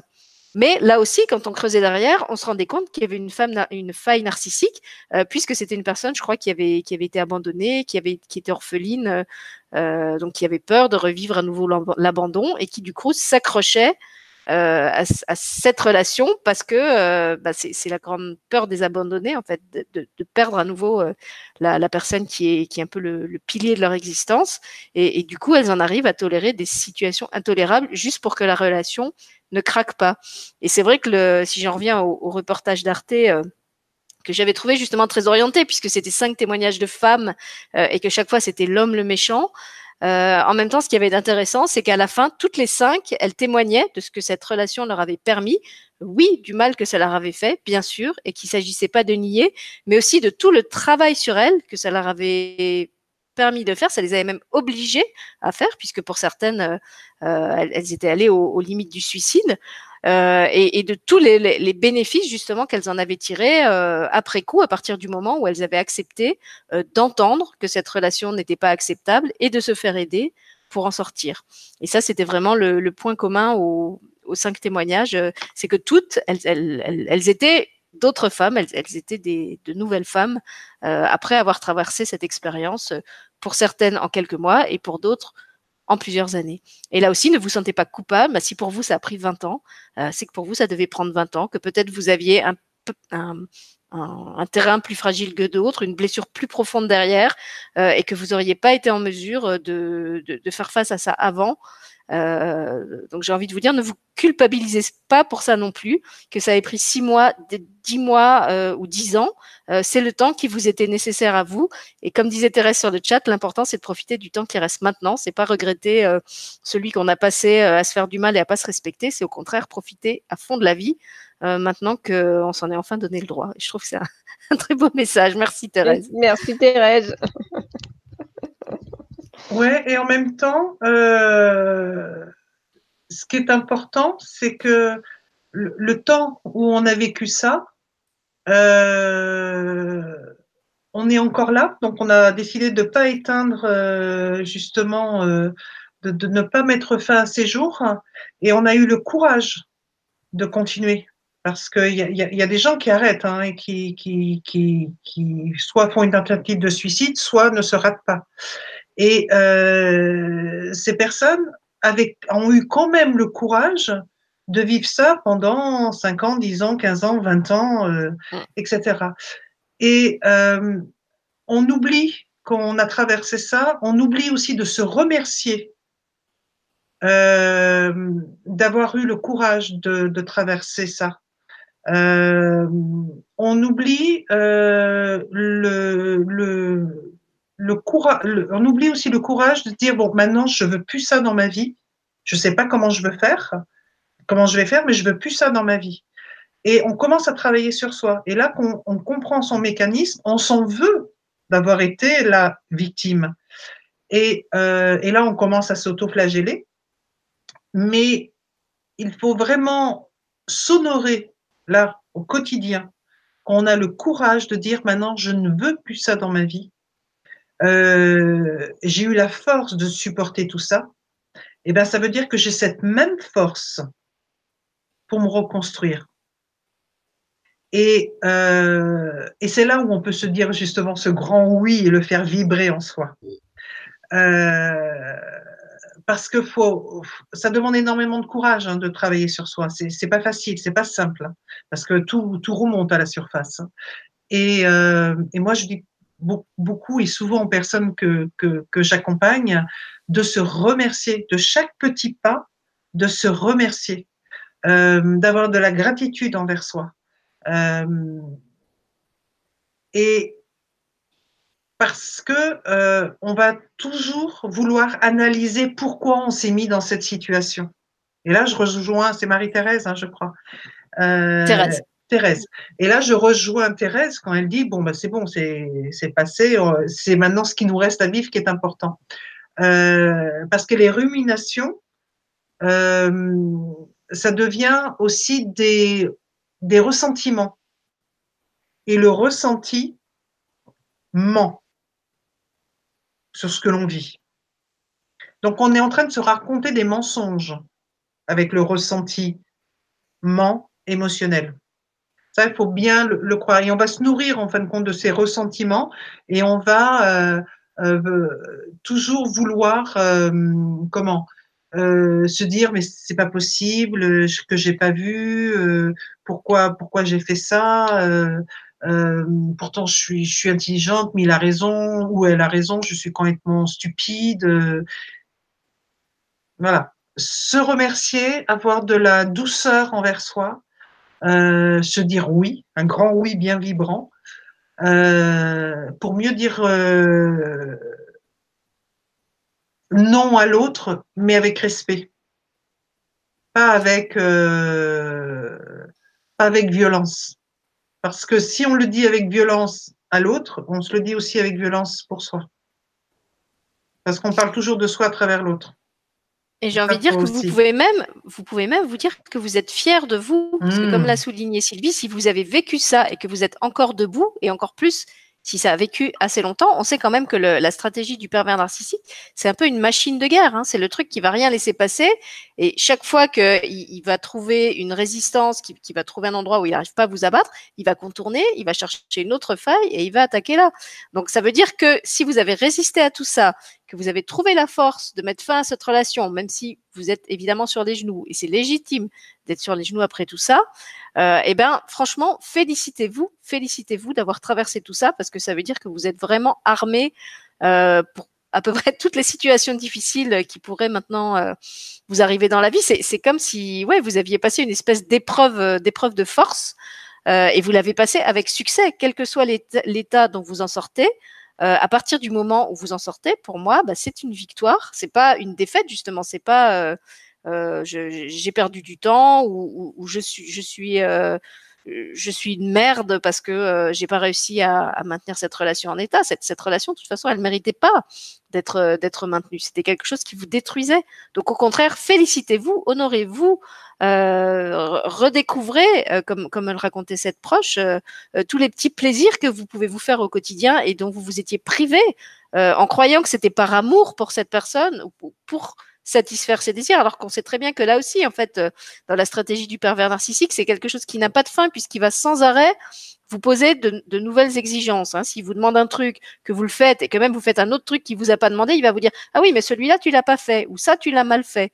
Donc de toute façon, il va être dans cette espèce d'insatisfaction perpétuelle qui n'est pas liée à vous, mais à son rapport à lui-même. En fait, c'est de lui qu'il est, qu'il est perpétuellement insatisfait. C'est lui qui se sent vide. Et c'est pour ça qu'il est tellement attiré par votre plein, votre plein de joie, votre plein d'intelligence, votre plein de ressources, votre plein de créativité.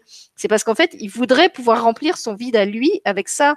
Donc, euh, vraiment, honorez-vous, félicitez-vous d'être cette personne que vous êtes.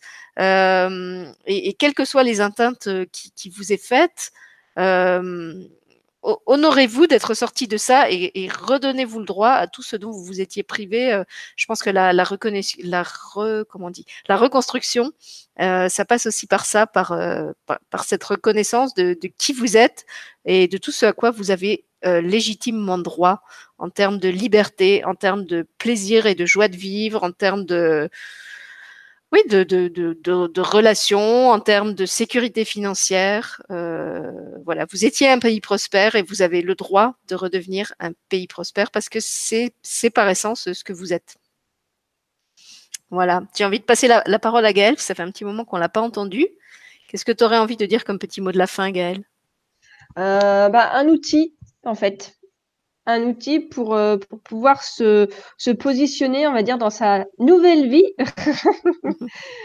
euh, vous pouvez faire euh, deux colonnes. Une colonne, euh, ce que j'aimerais, ce que j'ai envie de faire, ce que j'ai envie de vivre, ce que j'ai envie de ressentir, ce que j'ai envie de faire. Et de l'autre côté, ce que je ne veux plus, ce qui m'est complètement intolérable, ça c'est plus possible. Et voilà, et au fur et à mesure, dans votre vie, vous allez, à force de l'écrire, il faut vraiment l'écrire, pas le, pas le penser, mais l'écrire, vous allez avoir comme un, comme un grand tableau qui va se dessiner. Et au fur et à mesure, vous allez tout enlever, tout ce qui vous convient plus. Et si vous vous donnez tous les jours des petits moments, des petits moments de plaisir, même cinq minutes. Par exemple, moi, j'aime bien la musique. J'aime bien la musique, j'aime bien danser, euh, voilà. Bah, le matin, je me prends 10 minutes, 10 minutes et je danse la salsa. vous voyez? Et bien, quelque part, vous vous donnez, vous vous donnez ce, ce, ce temps pour vous. Alors, euh, ça peut être n'importe quoi, hein. ça peut être de la danse, de la musique, de la lecture, de l'écriture, euh, ce que vous voulez. Ça peut être de la poterie, de la peinture, autre. Ben, quelque part, vous allez vous allez remonter en énergie, en estime pour vous-même. Votre enfant intérieur va, va de plus en plus oser s'exprimer. Et là, quelque part, eh ben, vous allez voir, le pervers, il va, il va partir parce qu'il va pas supporter. Bah, parce que vous allez être heureux sans lui, déjà. Il va se rendre, mmh. que, ah. il va se rendre compte que vous réussissez à être heureux ou heureuse sans lui, que vous n'avez pas besoin de lui, et qu'en plus, même quand il essaye de vous atteindre, ça vous empêche pas d'être heureux. Alors ça, pour lui, ça va être vraiment insupportable. C'est ça.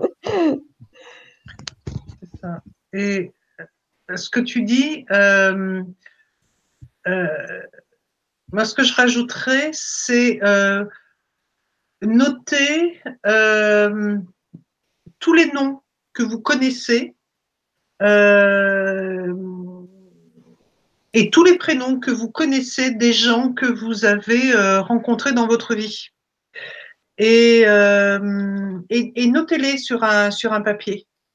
Euh, parce que ça va vider votre tête. Euh, toutes les, situations que, vous avez vécues, vous les, marquez, vous les notez. Et euh, vous videz les poubelles comme ça. Et, euh, comme les. Parce qu'un un verre qui est rempli, si on veut le remplir d'eau, il va juste déborder. Donc, pour pouvoir le remplir, il faut déjà vider ce qui est, dans le verre. Et, de d'écrire permet justement de vider tout ça. Et alors au début, ça peut sembler difficile hein, de, de, devoir écrire, euh, mais le coup des prénoms, franchement, euh, c'est impressionnant. Euh, D'abord parce que suivant l'âge que, vous avez, vous avez pu rencontrer quand même un certain nombre de personnes. Et,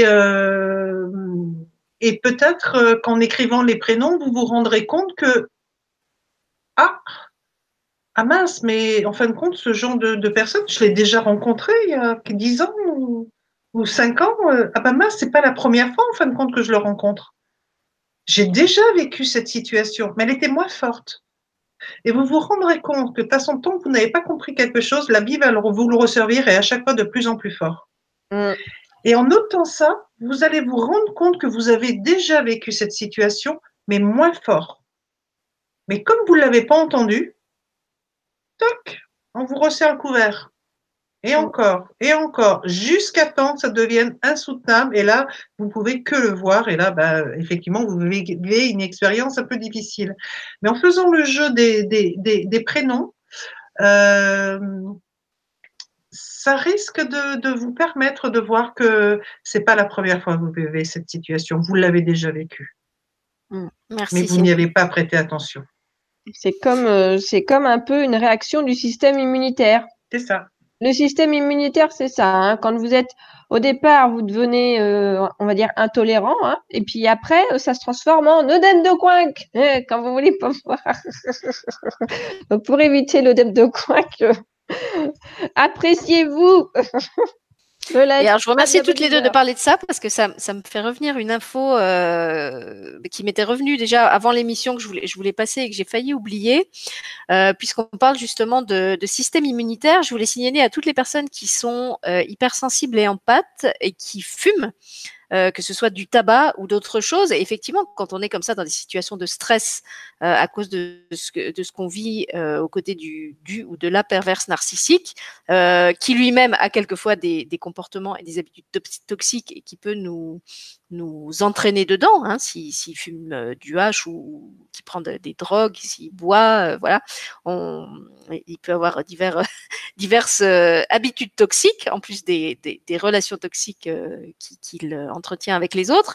Donc je, je voulais vous signaler que euh, c'est vraiment pas un service à vous rendre. Euh, si vous fumez ou si vous prenez ce type de produit, parce qu'en fait, ce que ça génère au niveau euh, énergétique, donc euh, pour ceux qui connaissent rien l'énergétique, il faut imaginer que votre corps physique est entouré comme d'une bulle euh, une bulle de chaleur, une bulle de lumière qui le protège un peu comme un, comme un manteau, vous protège du froid. Et en fait, chaque fois que vous consommez des produits toxiques, euh, donc le tabac et évidemment encore plus toutes les drogues dures ou douces, ça fait des trous. C'est comme si euh, dans cette bulle de lumière, dans cette sphère de lumière, vous faisiez d'abord un accro et puis après ben, une déchirure et puis en fait des, des béances de plus en plus grandes. Et en fait, par ces béances, vont pouvoir entrer en vous et encore plus si vous êtes déjà hypersensible parce que euh, votre, système euh, est fait comme ça, et eh ben toutes les influences extérieures, y compris les mauvaises, influences. Donc toutes les amérantes qui vont traîner, euh, toutes les énergies basses de votre pervers narcissique qui est plein de colère, de haine, de, tout ce qu'on veut, de désespoir, qui est limite bipolaire puisqu'il il passe sans arrêt de l'euphorie à l'agressivité. euh, donc en fait, tout ça, vous allez vous le prendre encore plus parce que Gaël parlait toujours, tout à l'heure du côté éponge. Et ben là, c'est comme si vous agrandissiez en consommant ces produits les trous de l'éponge. Donc vous allez pomper encore plus tout ce qui vous fait du mal et vous intoxiquer euh, encore plus. Voilà. Donc, je, je, encore une fois, je le dis pas du tout en termes de culpabilisation, en vous disant ne fumez pas, ne, ne prenez pas de drogue, même si je pense qu'effectivement c'est mieux. Euh, mais sachez euh, les effets que ça a. c'est vrai qu'on parle souvent des effets que ça a sur la santé physique. Euh, mais ça a aussi des effets euh, sur vos sur vos corps subtils pour ceux qui, qui s'intéressent un peu à ça et de prendre ce type de produit c'est c'est vraiment comme si euh, euh, vous aviez votre, votre maillage, votre, votre, réseau de sécurité, euh, votre système de, de, protection immunitaire qui se distendait, qui avait des, des mailles de plus en plus larges, hein, si, vous le si vous le visualisez comme un filet, et qui du coup va laisser passer de plus en plus tout et n'importe quoi, et vous aurez à, à, à, vous, à vous, comment dire, à évacuer euh, de plus en plus de, de, de, pollution qui vont vous arriver euh, de l'extérieur et encore plus si vous vivez euh, dans des endroits bah, où il y a des, des grosses pollution euh, énergétique. Si vous vivez en ville, si vous prenez, euh, je sais pas, le métro, si lui parlait tout à l'heure du métro, où il y a plein de gens qui circulent dans des états pas forcément euh, toujours très positifs. donc voilà, si déjà vous êtes hypersensible et que vous avez ce côté éponge et qu'en plus vous agrandissez les, trous de l'éponge, je voulais vous rappeler, je voulais souligner que c'était pas forcément un service à vous rendre. Voilà. On a tout dit les filles? Oui, ça me paraît pas mal. Moi, hein. C'est bon. Je pense que c'est, je pense que c'est beau, effectivement. Mais pour, pour rajouter sur le côté euh, juste pour la dépendance, une fois que vous vous donnez de l'amour pour vous-même, la dépendance, elle s'en va. Hein. Mm. Et sortez vos poubelles de la tête, comme tu as dit tout à l'heure. Et il y a un film, juste, ça me fait penser, il y a un film très bien là-dessus sur comment on sort ces poubelles de la tête. Qui est, franchement qui est superbe. C'est Le guerrier pacifique de Dan Millman. C'est un livre sinon Moi, il me semble que je oui, le aussi, c'est un livre. Mm, c'est un livre aussi. Mais pour moi, je l'ai vu en film. Vu en film plusieurs fois. Et franchement, le coup de vide tes poubelles, il y a, y a un moment, il y a un moment phare où en fait, il lui apprend en trois secondes à vider ses poubelles. Ah il, tombe dans l'eau, c'est juste magnifique. Mais vous allez regardez-le, il est vraiment très bien. il est très très bien, c'est vrai. Il a même un mot pour ça, effectivement, l'instant présent, c'est waouh, comme tu dis. Très bien. Je vous remercie toutes les deux de finir cette émission euh, de la bonne humeur. Merci aussi aux personnes euh, qui étaient présentes sur le chat euh, pour réagir, poser des questions. et j'espère donc que cette émission aidera les personnes qui, la regarderont. encore une fois, si on a pris ce, parti pris de ne pas entrer dans l'apitoiement sur les victimes, euh, c'était pas dans l'idée de, nier vos souffrances, de nier ce que vous vivez. Euh, comme on est toutes les trois passées par là, on, on comprend très bien euh, ce que vous pouvez être euh, en train de vivre, euh, mais on pense simplement que c'était pas la clé à vous donner pour vous aider à en sortir, que de vous conforter dans cette position de victime, parce que justement c'est comme si, si, on vous rajoutait un poids mmh. d'impuissance et de, de fatalité à une situation qui est déjà euh, suffisamment pesante. Voilà. Donc pour, pour les personnes euh, que, que certains de nos propos pourraient faire réagir, c'est vrai qu'il y a des choses qui sont plus faciles à dire avec légèreté et comme des évidences quand on n'est plus là-dedans et qu'on n'est plus sous l'emprise du pervers narcissique. Mais notre envie, c'était vraiment de témoigner chacune euh, bah, que c'était possible, que c'était possible de sortir de ça, que c'était possible de retrouver une vie normale après, sans vivre dans la peur, sans euh, être sans arrêt dans la, la, terreur que ça recommence et qu'on en, en attire un autre. Euh, parce que de toute façon, quand on l'a traversé une fois, si déjà on a trouvé le courage d'en sortir, je pense qu'à la deuxième fois, on se laissera pas faire euh, de la même façon. Et si vous sentez que c'était le cas et que vous êtes à nouveau en train de basculer, euh, et ben cette fois, réagissez plus tôt, réagissez plus vite, avant justement qu'il ait plus d'emprise sur vous. Euh, comme Gaël l'a conseillé, écoutez votre corps, c'est souvent un excellent révélateur de ce que votre cerveau euh, ou, votre euh, anesthésie émotionnelle euh, refuse de vous faire entendre. Voilà, soyez vraiment vigilants et vigilantes. et si ça se reproduit, ne laissez pas les choses empirer comme ça s'est produit la première fois. Réagissez avant, réagissez tout de suite. Et, souvenez-vous voilà, souvenez-vous de vous, de vous aider et de vous aimer en premier. Je crois que ça, c'est vraiment ce que j'avais envie de vous dire ce soir. C'est la clé. Merci les filles, merci à tout le monde. Merci à tous. Belle soirée. Belle soirée à vous. Au revoir.